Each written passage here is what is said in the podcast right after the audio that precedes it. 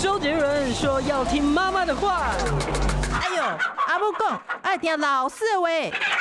可是老师说长大后要听老板的话。不管是谁，都要听医生的话。嗨，大家好，欢迎收听今天的《听医生的话》哦，我是主持人李雅媛，坐在我身边的呢是台北国泰医院心血管中心的主治医师黄承佑，黄医师，黄医师好。呃，演员姐好，各位听众朋友大家好。黄医师，我知道我们国内我查了一下资料说十八岁以上的成年人他高血压的盛行率是 百分之二十六， 等于是每四个人当中可能就有一个人有程度不同的这个高血压哦。而且现在说二十到三十九岁的年轻族群呢，这个高血压的盛行率也有 百分之六点二五， 可能有三十几万个年轻人有高血压。那我就要先问一下，这个高血压的定义要怎么下？是是。就是其实医学是一个不断在进步进展的科学啦，那因此其实高血压它的诊断跟它的标准其实有不断的在修正。那目前来说，嗯，根据最新的，就是根据台湾的这个中华民国心脏学会根据高血压的定义哈，嗯，我们会以这个居家测量的血压为主。居家测量就不是在医院量的，不是在医院量，对，因为我们后来发现，很多研究发现，其实在医院量的血压会有很多的误差跟偏误。对，我一到医院我就白跑恐惧，我就飙起来了，回家就好了。是是，所以目前就是利用，呃，我们是根据居家血压的量测，而且是用正确量测的方式。嗯，那。正常，如果你的血压就是用这种这样测量的方式，持续你的收缩压超过一百三十毫米汞柱，那舒张压或是舒张压大于八十毫米汞柱，那这个我们就是符合高血压的定义。是这个，可是我们之前很很好像古早以前的定义是一百二、八十嘛，这个是后来是美国修正，然后我们台湾也跟进了，是不是？呃，对，应该是说，呃，美国它。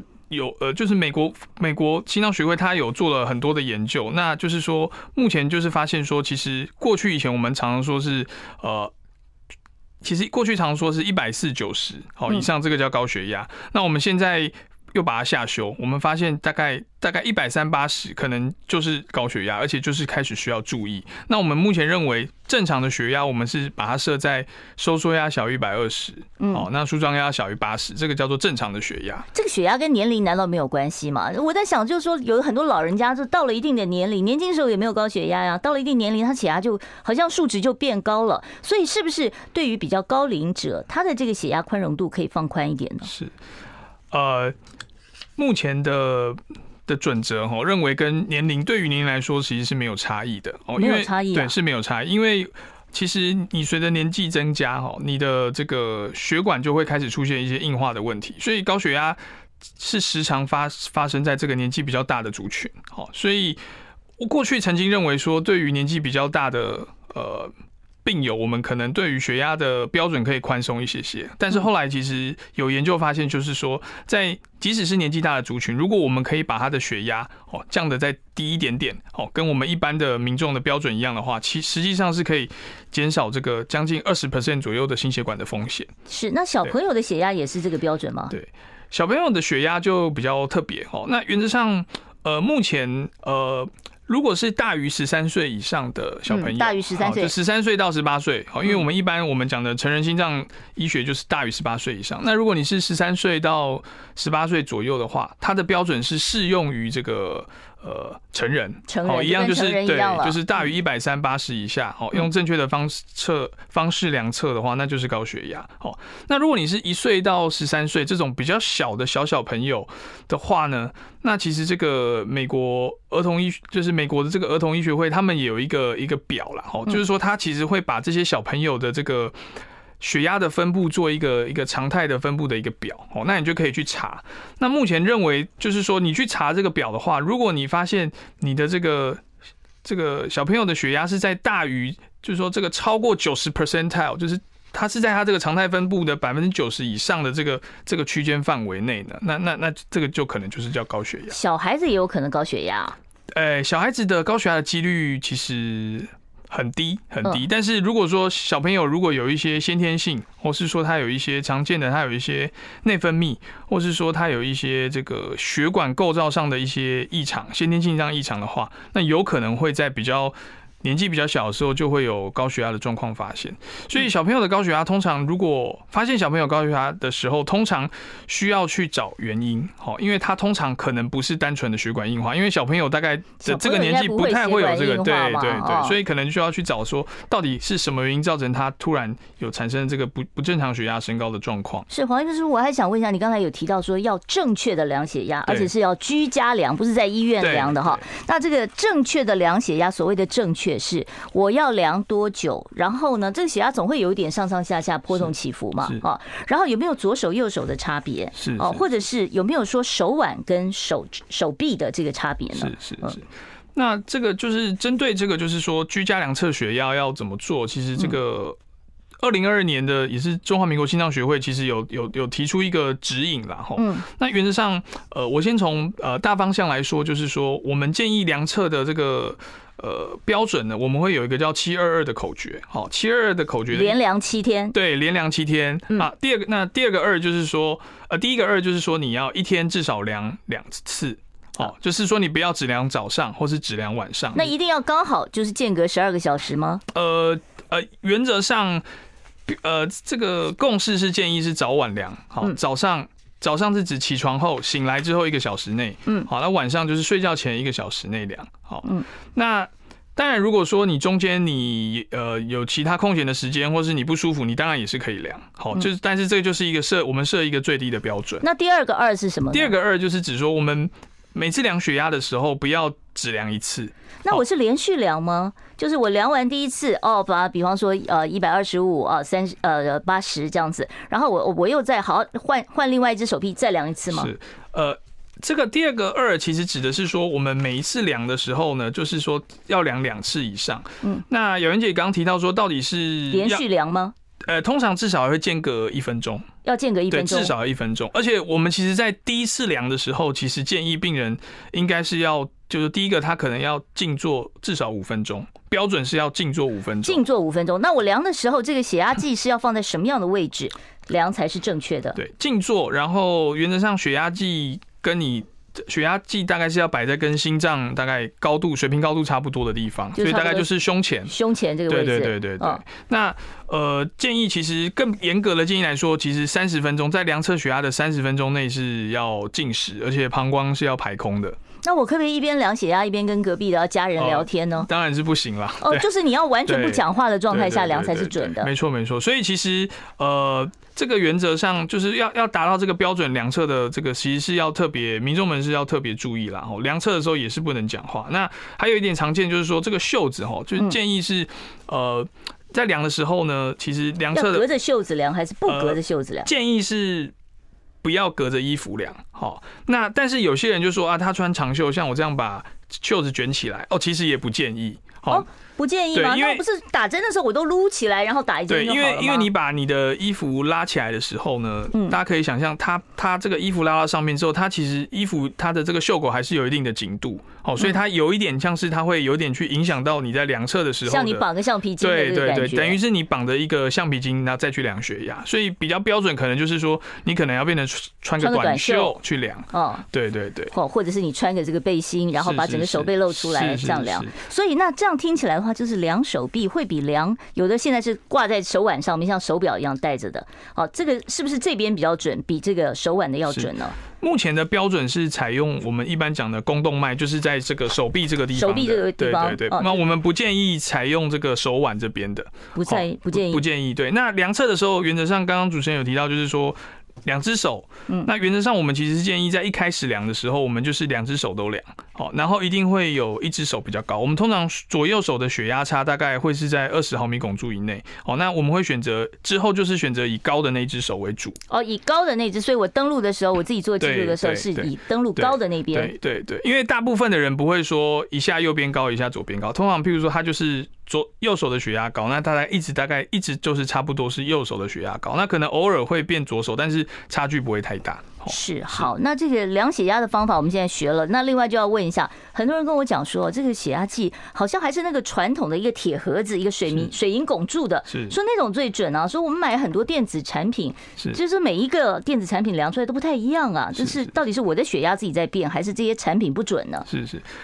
其实目前我们都建议就是不太再建议使用传统式的这个水银式的血压计了。嗯，那最主要原因是因为传统式的水银血压计它比较适合给呃医疗人员来执行，因为我们在用传统来量的时候，其实我们必须要用听诊器，我们去听这个，嗯、就是说这个我们这个血压计的这个压脉带在加压跟放松的时候呢，一些这个压力的变化。嗯，那这个其实你要叫民众去做到，其实非常困难。那我们其实目前也有，就是市面上也有一些就是已经被认证过，哦、呃，甚至是它是被这个高血压学会认证过的血压计，电子式的血压计。好，那原则上基本上就是非常就是算是准准确的啦。好，那当然就是呃，原则上就是要量手臂，好，手臂的部分。那血压计原则上也是建议每年，好，每年要做一次，对，做一次校正，就是到这个医疗器材行，哦，请他帮你去帮你校正，对对 对, 對。那再问一下，这个我听说有心律不整，他如果装了这个心脏节律器啊，哦，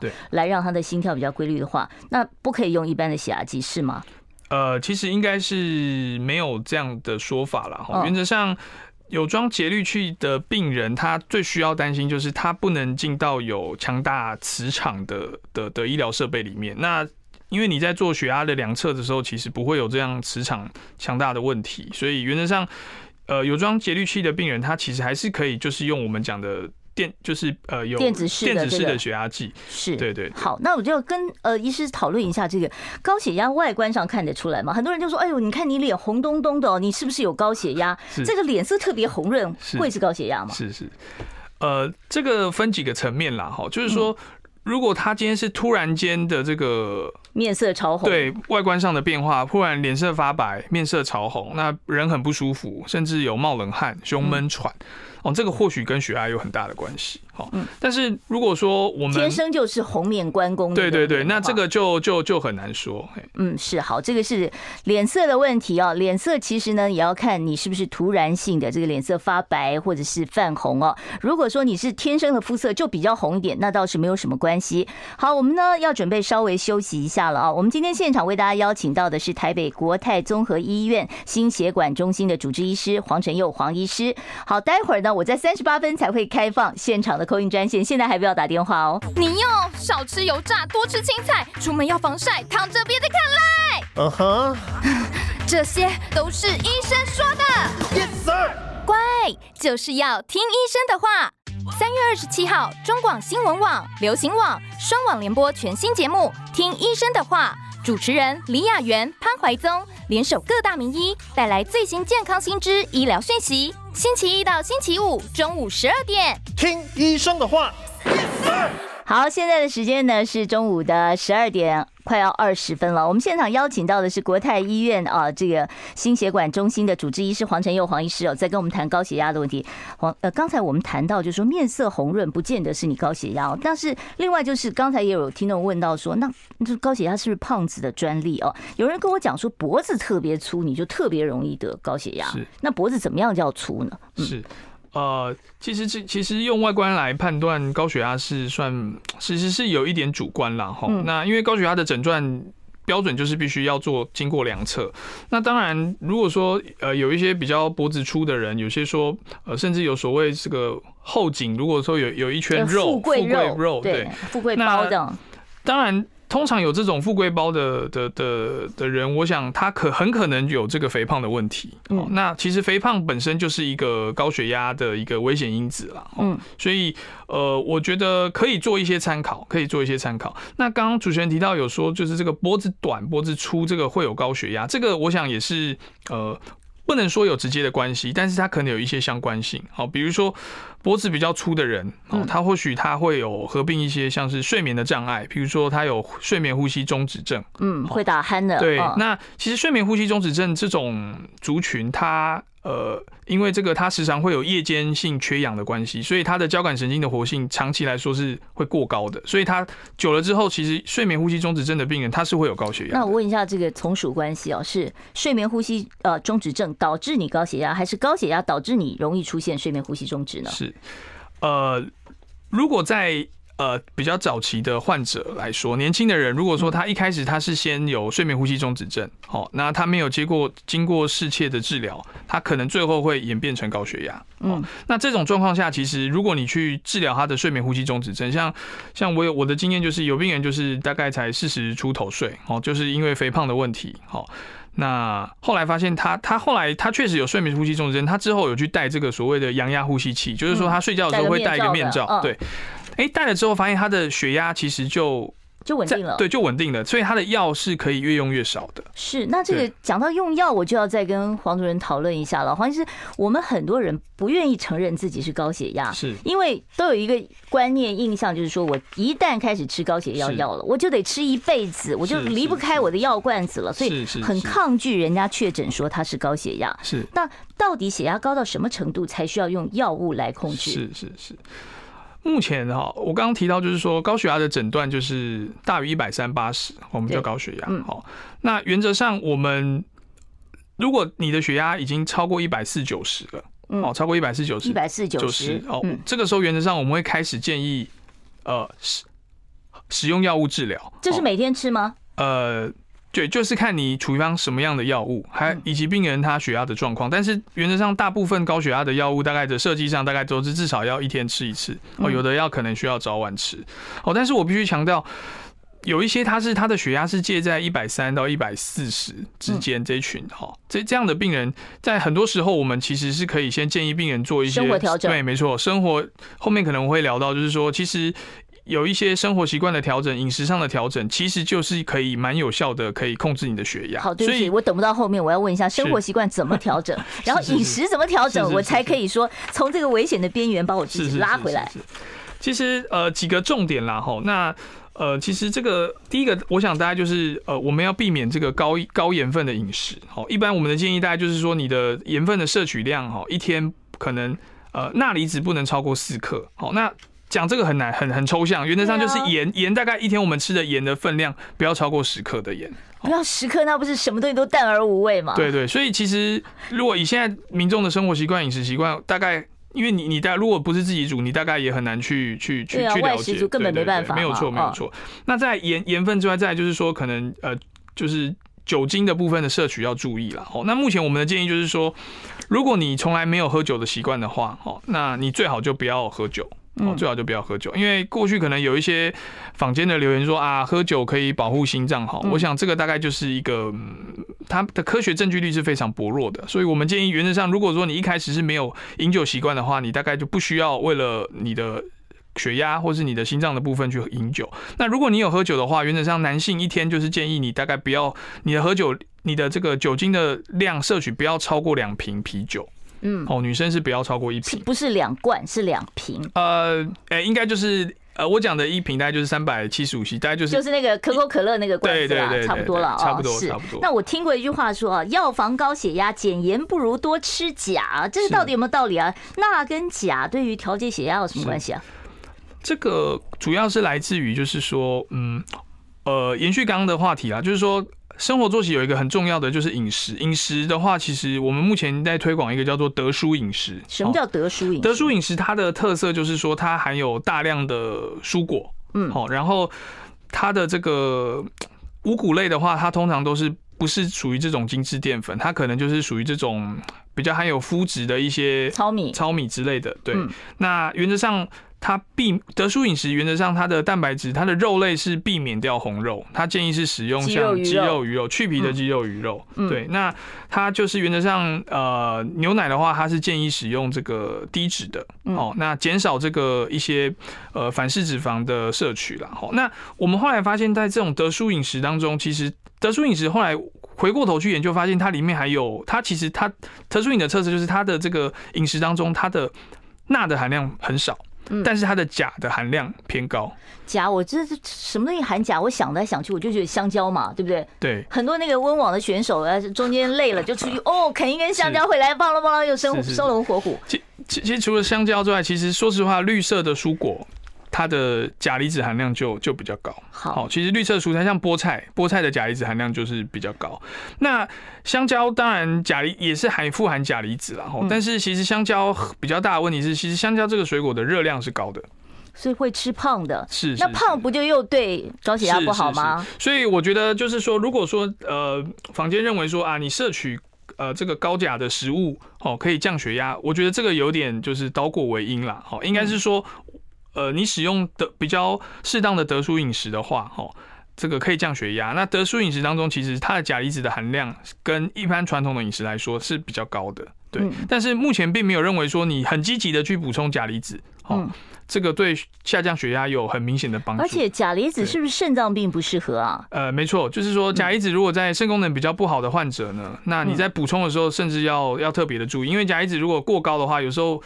会很危险，可能会产生这个很比较致命的心律不整，病人可能就会随时可搞不好就是会心跳就停止了。对，是黄医师，我还想哦，我想哦，这个我现在要稍微赶快把这个时间呃稍微节节节制一点，因为他们告诉我说还有二十秒钟我们就要进广告了。那待会儿呢，在后半小时，我们三十八分开始，我会开始接听听众朋友的呃这个电话，有任何高血压方面的问题，我都欢迎。待会儿呢，大家可以拨打零二二五零九九九三三零二二五零九九九三。三呃，到现场来呃，给我们的黄医师，由黄医师呢在三十八分以后回答大家。我们稍微休息一下。你又少吃油炸，多吃青菜，出门要防晒，躺着别再看赖。嗯哼、uh-huh. ，这些都是医生说的。Yes sir。乖，就是要听医生的话。三月二十七号，中广新闻网、流行网双网联播全新节目《听医生的话》。主持人李雅媛、潘怀宗联手各大名医，带来最新健康新知、医疗讯息。星期一到星期五中午十二点，听医生的话。好，欢迎大家回到听医生的话节目现场哦，还是要拜托一下，如果你说你正在看 YouTube 频道的话呢，麻烦大家替我们按赞、分享、订阅听医生的话哦。我们也会在每天节目结束之后呢，把我们的节目音档剪辑好，在晚上的时候我们就会放到 Podcast 上面哦。所以如果说你晚上要重听一下的话，也可以啊，这个回回忆一下哦。今天我们现场为大家邀请到的是国泰医院心血管中心的黄晨佑黄医师，跟我们谈高血压的问题哦。黄医师，我们刚才其实谈到了一些高血压的饮食的这些原则，那另外我还想问一下，就是老人家有的时候血压会突然间啪一下就飙高了哦，高到多少会有立即的危险，必须要赶快送医。是，呃，主持人提到这种状况，我们其实临床上有一个呃专有名词叫做高血压急症。哦，急症。对，高血压急症，因为高血压急症是需要立刻处理的。嗯、那高血压急症一般它的定义就是大部分都是病人的收缩压大于一百八十。嗯，一百八，那舒张压会大于一百二十，一百二五。对，但是这个是这个是一个定义，但是我们时常大概病人很多病人他可能在收缩压大于一百六或一百七，其实就开始有症状。这症状是什么样的症状？老人家自己会有什么样的感觉？大部分比较常见到，如果这种到已经到了一百六、一百七、一百八哈，通常第一个他可能就会觉得会头痛、头晕。呃，自己会头痛，对，然后脖子会觉得紧紧的，脖子会紧紧的。嗯，那严重一点可能会合并有一些胸闷、好、哦、喘，好、嗯哦，或是说他会觉得心跳突然跳得很大力，很不舒服。嗯、哦，那这个不是心脏出问题，而是血压造成的。对，因为你在血压很高的时候呢，你的心脏收缩的时候，它的后负荷，也就是它心脏要把血打出去，它的这个压力增加了。嗯，所以这个时候你可能会觉得心跳跳得很大力。哦、对对对，你可能少部分有人会觉得有心悸的状况。好，那这个在正呃把他送到医院之前，他他应该保持一个什么样的姿势，嗯、或者是做什么事情对这个老人家的血压稳定是比较有帮助的呢？是，呃，原则上。往往有人说可能什么可能放血啊什么，这个原则上我我其实是不建议啦。对，有人说什么手指扎一针。对对对对，哦、那我我的建议就是你尽量就是让病人平躺休息。平躺休息，对对对，可以给水啊什么的吗？呃。如果病人觉得口渴，你是可以给他喝点水，是 OK。那如果说你很确定、很确定病人他现在的血压是呃过高的话，嗯，哦，那你有时候我们使用这个降压药，这个舌下含片，好、哦，舌下含片其实是心脏病在用的，对，但是舌下含片其实它是有降血压的效果。哦，消化甘油它本身有降血压的效果。对对对对对对，所以如果说你非常确定的话，如果你是非常确定他的血压很高的话，嗯，哦，其实可以考虑先用一点舌下含片。嗯，那这个如果说他不是因为啊、呃、这个血压的关系出现了不舒服的话，那这个舌下含片平常如果乱含会有什么问题？因为您刚才一再强调说，你非常确定你才能给他含，对 对, 對，那这个是不是代表这种药其实本身也有一些危险性、啊？是，那因为舌下含片它是一个很强力的血管扩张剂啦，所以含的时候有时候看血压可能就会降得很低。哦，哦对，就会一下子突然间降很低。那有些如果说有一些朋友是有时在使用像是这种威尔刚类的药物，嗯、哦，这个原则上它是不能使用舌下含片的，哦，因为血压会降得更低，哦，会有危险。哦，对对对对，所以这个也也是不能乱用的，除非你是非常确定说这个状况。对对对。那现在其实讲到高血压，大部分的老人家自己都有啊，这个长期在服用的降压药。对。那如果说一旦啊出现了这种急症的高血压急症的话，我是不是可以，比方说我早上已经吃过降压药了，我现在再加一颗可以吗？是，呃，就是加倍分量，自己自行先加分量可以吗？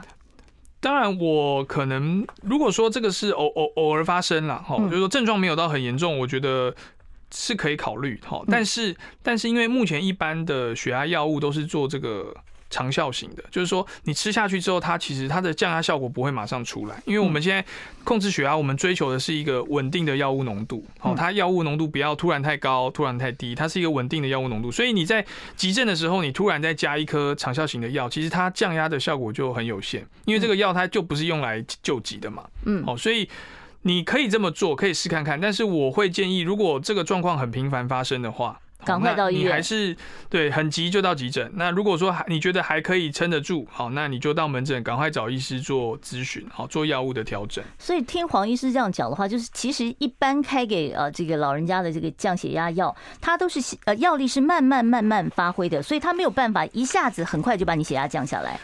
哎、欸，对，大部分都是这样，但是当然有一些药物是属于速效型的降压药物。那在某一些特别的族群，如果说他的血压真的波动太大，而且他一旦，比如说有些病人他很敏感，他的收缩压一旦超过一百五十，他就很不舒服。好，那这种病人我们可能就会开一些速效型的让他备着。哦，有需要的时候的时候使用使用这样子是好。那接着就是很多老人家都会有一个问题，就记性不好哦。然后呢，每天就说，哎，你要吃血压药哦，好，我知道了，然后就忘记了。好，那这降血压药如果说他没有很规律的吃，或者是哦明明就已经吃了，他忘记了，他又多吃了一颗，这会有什么风险吗？是，那如果吃药没有好好吃，最大问题就是你的血压就是跟坐云霄飞车一样，会高高低低，控制的不好。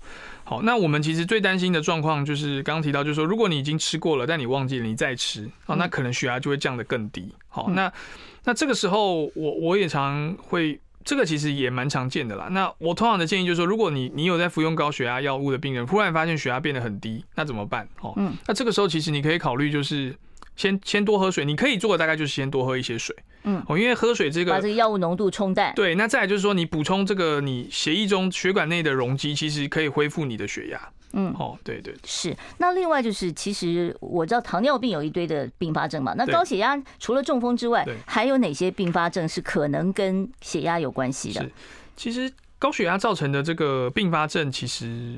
呃，很多，而且涉及到很多个器官，哦，比如说最常见就是包括像高血压会造成这个脑部的中风，脑中风，哦，这个是最怕的了，梗塞性或出血性都有可能，嗯，哦，那心脏的方面，它可能会造成心律不整，心律不整，哦，心脏衰竭，嗯，哦，以及这个心肌梗塞，嗯，哦，那在肾脏的部分，它可能会造成肾脏病。好，哦，嗯，或是这个蛋白尿这些，哦，嗯，那有一些如果真的血压没有控制好，甚至会造成一些视网膜上的病变。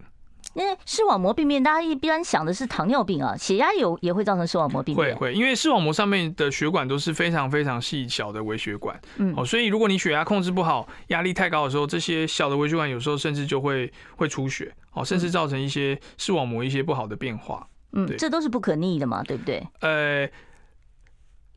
原则上，如果没有到很末期的话，还是就是还是可以，就是说，如果你赶快把血压控制下来，原则上这些原则上还是可以减少这些器官伤害的。对，嗯，好，我我想呢，现在时间已经是十二点三十七分了，我要准备打开我们的扣印专线了啊，零二二五零九九九三三，零二二五零九九九三三。我们今天现场为大家邀请到的呢是台北国泰综合医院啊呃心血管中心的黄晨佑黄医师。如果说听众朋友你有任何有关于血压方面或者是心血管疾病方面的问题想要请教黄医师，待会儿就可以拨打我们的现场专线。我们稍微休息一下，待会儿回到节目现场。你又少吃油炸，多吃青菜，出门要防晒，躺着别再看赖，嗯哼、uh-huh. 这些都是医生说的 Yes sir， 乖，就是要听医生的话。三月二十七号，中广新闻网、流行网双网联播全新节目《听医生的话》，主持人李雅媛、潘怀宗联手各大名医，带来最新健康新知、医疗讯息。星期一到星期五中午十二点，听医生的话。好，欢迎大家回到我们听医生的话节目现场啊！我是主持人李雅媛，坐在我身边的是国泰医院的黄承佑黄医师哦。好，现在呢，我们的电话四线已经全满了，我们继续开放call in专线当中哦，零二二五零九九九三三，我们接听第一位听众朋友的问题。喂，你好，请说。我请教一下，我是打了那个长效性的雌激素哈，那我发现我的血压就是从一百三到一百六十几，上上下下，是不是雌激素会影响？哦，雌激素会影响血压吗？哎，雌哎先呃，先你说你是打什么雌雌激素？对了，我我是因为射护腺的关系。哦 ，OK， 所以你使用这个荷尔蒙，就是使用荷尔蒙的治疗嘛？嗯嗯嗯，是是是。好，这个会造成血压的波动吗？哎，其实很多肿瘤的治疗药物确实会造成血压上升的状况。嗯，那但是如果说是因为肿瘤治疗所造成的这个血压偏高的副作用，原则上呃，我会建议我们。我们可以考虑用药物来控制血压，因为我们不太可能因为有点血压偏高而不就停止治疗肿瘤嘛，毕竟肿瘤治疗还是很重要的。嗯，对。那我的建议就是说，你可以跟你原来的主治医师，主治医师对，就是泌尿科那边的医师讨论这个药物有没有，譬如说调整剂量或是换药的的的状况。好，那如果说真的这个药太重要没有办法改的话，那我建议，那你可以考虑就是。呃，找这个心脏科医师做这个血压药物的咨询，这样子。嗯，好，我们接听下一位听众朋友的电话。喂，你好，请说。好，我现在在四月初的时候，忽然间就是走路不稳，然后血呃血压也比较高，然后我们现在挂了门诊是没有办法去，还没有办法去确认他的病因。那他那时候，哎、欸。走路不稳的时候，血压飙到一百五，然后舒张压都在八十、九十之间，不晓得说这个是心脏的问题还是脑血管呃那个神经内科的问题。是，嗯，这应该到哪一科求诊呢？是走路不稳哈，如果说你观察到它不稳的方向都是，或者说比较没有力的方向都是偏向某一边的话，那这个可能很可能是脑部的中风了。因为脑部虽然说中风有时候。大家比较传统的想法是，可能突然有一边没力，但是有时候如果你是属于小中风的话，你可能是每天一点点的小中风，你可能不一定有特别的感觉。那久了之后，可能有可能会造成步态不稳。那听起来，如果说你又有高血压的问题，那合并一些小中风的话，我会建议可能要先去看神经内科医师。哦，那当然，因为我想，嗯。其实这个中风的病人通常也是容易合并会有心脏的问题，比如说心脏肥厚啊、心脏衰竭啊等等，所以到心血管中心这边也是可以的。对对对，我想就是都都可以看啦。哦，是是 是, 是好，所以就是说你要观察一下他是不是有往某一边偏斜的这个情况。但是就是说，如果以这个治疗的优先顺序，当然我觉得如果有中风的疑虑的话，中风这个是要先看。对, 对, 对，好，我们接下一位听众朋友电话，我们现场持续开放啊，零二二五零九九九三三。喂，你好，请说。喂，喂，你好。哎，我听到了，您请说。哎，我想请问一下，如果说呃本身有三高，那有血管钙化的情形的话，那要该如何处理？那他是要看那个心脏内科还是外科？是哦，血管钙化。嗯，哦呃，我想这位听众他已经有三高，然后他知道有血管钙化，那他你很有可能是有做了一些健康检查哦，因为通常是做这种健检才会知道有血管钙化。那如果是这样，原则上我会建议要看心脏内科啦。哦，心脏内科，对对对，嗯，要先看心脏内科。好，我们接下一位听众朋友的电话，我们现场呢还是持续开放二五零九九九三三。喂，你好，请说。哦，你好，医师您好。嗯，呃，如果说本身没有高血压，平常血压也正常，那量的时候也没高血压啊。啊，如果说在家里只有说，呃、欸，头晕啊，心跳快，然后四肢无力，这样那个舌下含片可以给这种人吃吗？是，哦，这个有点风险吧？就不晓得黄医师怎么看。这个这个，如果说你很确定血压并没有太高，我我不建议含舌下含片了。哦，那那个头晕，听你的症状，你说你有头晕、心跳快，有一点心悸的感觉，你可。甲状腺吗？对，有可能有心律方面的问题。哦，那心律方面的问题是可以可以考虑看心脏内科医师做检查。那甲状腺当然通常在看心律不整的时候，我们一定会一并做检查检查这样子，嗯，看看是不是内分泌方面出了一些问题哦。好，我们下一位听众朋友，你好，请说。你好，那个我是陈小姐。是，你好，请说。我我的意思是说，嗯，我的血压都很正常，但是我的收缩压跟舒张压的距离都超过五十，是、嗯，那这样子会有什么危险吗？还是 是, 是, 是对对对，哦，就压差比较大一点。对，就是哦，我刚刚有提到，就是说，呃，就是年纪比较稍微年长一点的人，他的这个舒张压都会比较偏低啦。好、哦嗯，这个是正常血管老化的一个过程。好、哦，那如果说你都完全没有任何症状，原则上我觉得就是你的血压只要符合我们刚刚讲是在正常范围内，其实就正常生活。对，那如果你有一些症状的话，那可以还是可以考虑看看心脏科医师。会有什么样的症状呢？如果说这个高血压、舒张压跟收缩压差距很大的话，会有症状吗？呃，有有一种人他有这个主动脉瓣膜逆流比较明显的病人，哦、他就会也会出现这种症状。那是心脏的问题、哦。对，那是心脏问题。所以这个心脏检查。对对对 对, 對、嗯。好，下一位听众朋友，你好，请说。喂，你好，欸、你好，哎、欸，是您、呃，我想请问一下，就是说，如果高血压的话，有没有可能是呃，透过规律性的呃运动还有饮食调整来控制，而不要用药物来治疗？是，好，呃，我想这个这个问题非常好了哈，我想，呃，我只能说这个是有机会的，这是有机会，但是呃。饮食跟这个运动，它能够降的血压的幅度，它有一定的限制，有一定的限制。所以一般我会建议，就是说，一定是要药物再搭配饮食跟生活作息、运动的调整。好，那它是可以渐进式的把药物停掉吗？没有错，没有错，可以渐进式的停掉。但是如果说年纪已经到了一定的的程度的时候，有的时候大概停药可能就只能最后会维持在一个相对很低的剂量。嗯，对对。好，那他刚才也讲到这个运动的部分，可是很多人高血压的人，他不太敢做太剧烈的运动啊，他怕这个运动反而造成了这个呃太激烈了，会造成一些呃中风的风险。那这个运动上面有没有什么特别要叮咛的呢？呃，我我们的建议目前就是说，高血压的病人建议要做这个适度的这个有氧的运动了，哈，还要有氧啊？对， 对， 对，那不会有氧反而造成心血管的负荷吗？呃，对，就是。如果说你的血压是有控制住，一般我们就是建议，如果你的收缩压已经有控制在一百六十以内的话，你其实是可以做运动的。一百六十以内，对，这个收缩压，对，相相反的就是说，如果你的血压目前是没有办法控制在一百六十以内的话，建议先不要做太剧烈的运动。哦，可能你先散散步啊，太太太极拳啊，这种比较温和的先先开始尝试哦。好，现在呢，在 YouTube 频道上面呢，有人在留言提问题哦，我们先来回答这个问题。他说：“我今年八十岁，冬天夏天血压不一样。”冬天一百四到七十，夏天一百八啊，一百三到六十八，这正常吗？夏天要吃药吗？是，嗯，呃，这个其实也蛮常见的。那通常，呃，我的经验的话，这个时候通常就是你可能夏天吃的药的剂量跟冬天会会会会不太一样，会不太一样。所以这个是要跟你的医生讨论。对对对对，所以才说，嗯，很多人可能常常觉得啊，高血呃看高血压就拿药而已嘛，哦，其实不是，就是。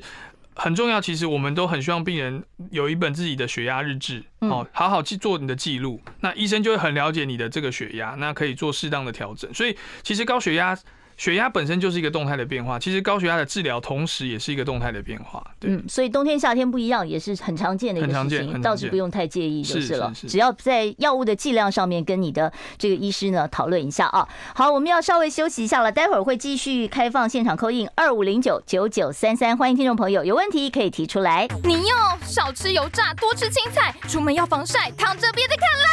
嗯哼，这些都是医生说的。Yes sir。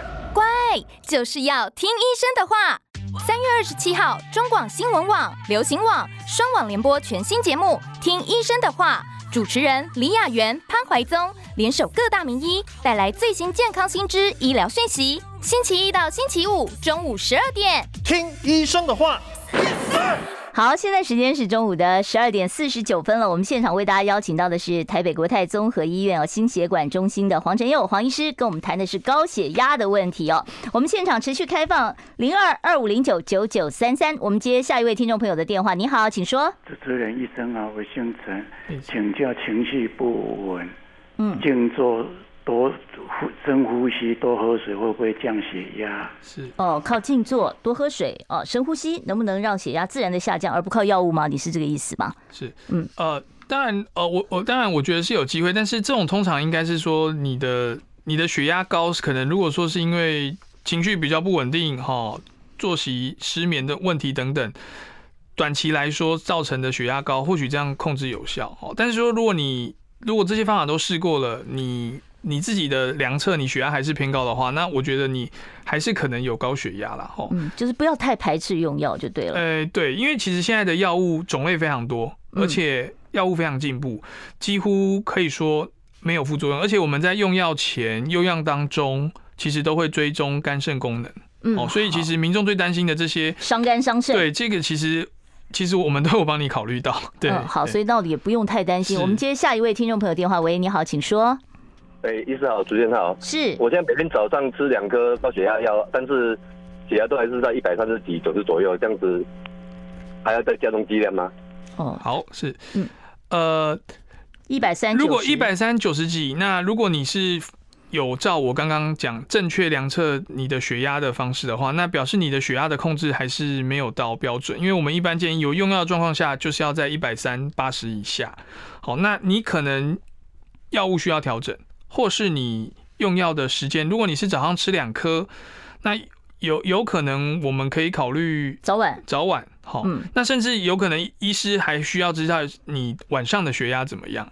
好，哦，所以你我建议你可能不要只有早上量，晚上可能也要量。所以你的血压日记要写的勤快一点啊，确实一点啊，哦。好，我们接听下一位听众朋友的电话。喂，你好，请说。哎，医师你好，小姐你好，嗯，我姓林哦。哎，林先生，我我我今天谈高血压的问题哦，我我反而没有高血压，我是低血压的。哦，啊，低血压也可以啊，你问。哎，对啊，有时候会头晕啊，这样子，而且心脏会稍微。啊，蹦蹦跳这样子那样，是是是啊，那个这个应该怎么怎么保养，怎么处理？谢谢。那就是血压偏低了，血压偏低，心脏会蹦蹦跳吗？呃，有，如也是看原因，就是说，如果你你血压偏低，我刚提到最常见的就是水分摄取不足，好，这个时候心跳会变快。你要多喝点水。对，那当然也有可能你本身有一些本来就血压不高，但是合并一些心律不整的问题。心律不整有时候发作的时候，血压也会偏低。嗯，对，所以如果有这样的状况，刚刚这位民众，我觉得，嗯，你有不舒服，而且血压你自认为有偏低，跟以前比，那我觉得。就需要做进一步的检查。像有的老人家他胃口不好，吃的很少，这会让他的血压出现低血压的问题吗？呃、会，因为他如果胃口不好，他摄取的钠离子或许就比较不足。不对对对对，哦。嗯，好，我们下一位听众朋友，我们现场持续开放哦，二五零九九九三三，外县市的朋友记得加一个零二啊。好，你好，请说。你好，我想请问一下啊，如果说是家族，比如说父亲有得过心脏病跟高血压，嗯，那我们到什么呃，就得到同样高高血压跟心脏病的几率大概有多高？有什么症状出现的时候需要注意？有一定会得到得到这个情况吗？嗯，是。好，有没有遗传性的问题？嗯，呃，对，其实高血压确实可能有遗传性的问题啦，但是我必须再强调，就是嗯，即使是这样，目前我我的研究。其实高血压大部分的成因还是因为后天的原因造成。那当然，如果你有一些这种家属史的因素在，那你后天上更需要注意。那我一般是建议大概四十岁开始，好，你可能就要很注意自己在心血管方面的健康状况，好，你可能可以考虑做一些比较基本的健检。那我认为血压其实是一个。血压计是一个随手可得的，所以量血压也是一个你可以自己做的，嗯，你只要会做、愿意做、好好做、确实做、正确做，其实你就可以随时掌握自己的状况啊。其实四十岁以上就要注意了。是是是是是好，我们下一位听众朋友，你好，请说。喂，哎，欸，你好，我听见了，你请说。我现在现在的那个有胆固醇偏高了。哦，对不起，您声音能不能大一点？我听不见。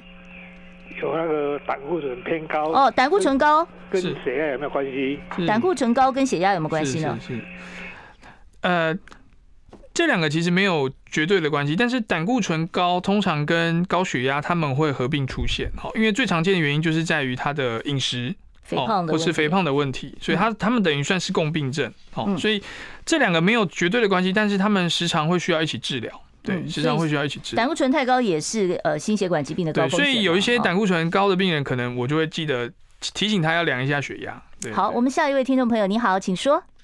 呃，主持人，医师你好。哎，欸，你好。我想请问一下，我母亲她有那个心律不整的问题，但是她血压都很正常。是。嗯，那偶尔会出现一些心律不整的状况。嗯。那她的那个钾离子已经。来到五点一，我不知道说是不是跟钾离子有关系。是是是，嗯，好，黄医师怎么看？是钾离子一般的上限是不要超过五点三了，好，那五点一是有点偏高。那钾离子这个部分可能需要你可能需要注意一下你母亲的肾功能的状况，还有她饮食的状况。好，那心律不不整这个部分，我其实跟钾离子也是有关系，但是目前她的钾离子算是还在正常的上限啦，所以我觉得她可能就是需要去检查一下心律不整的部分，这样子。嗯，好，所以你还是要到这个心脏内科这边去检查，嗯，然后特别注意一下肾脏的问题啊，哦。好，另外我们再来听下一位听众朋友的电话。喂，你好，请说。喂，主持人好，黄医师好。哎，欸，你好。哎，欸，我今年六十七岁哈。是。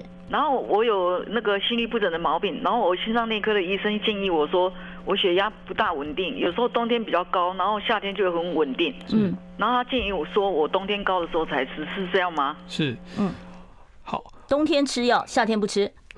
呃，当然这样做的前提就是你的血压日志要记录的非常详实啦。如果说你真的在夏天的时候，你在夏天的时候，你在完全不吃药的状况下，都可以维持在一百三十八十以下，那你确实就可以不吃药，但是你可以做好这个饮食跟生活的控制。好，那冬天当然有可能天气比较冷，好，或是你冬天的热量摄取比较高，你吃的比较咸，你吃火锅，那这种状况下，你当然就是除了生活作息饮食之外，你需要一些药物的搭配来控制这个血压。高血压可以泡汤吗？很多人冬天要泡汤的。是，其实这个对，其实建议不要泡汤，不要泡汤。那那洗澡水也不能太烫了。对，其实就是呃有心脏病、高血压、中风过的，哦，原则上都不建议泡汤。对，好，所以大家要特别注意一下了啊！今天非常谢谢黄承佑黄医师接受我们的访问，我没有办法再接听其他听众朋友的电话了，谢谢黄医师。嗯，好，谢谢，谢谢各位。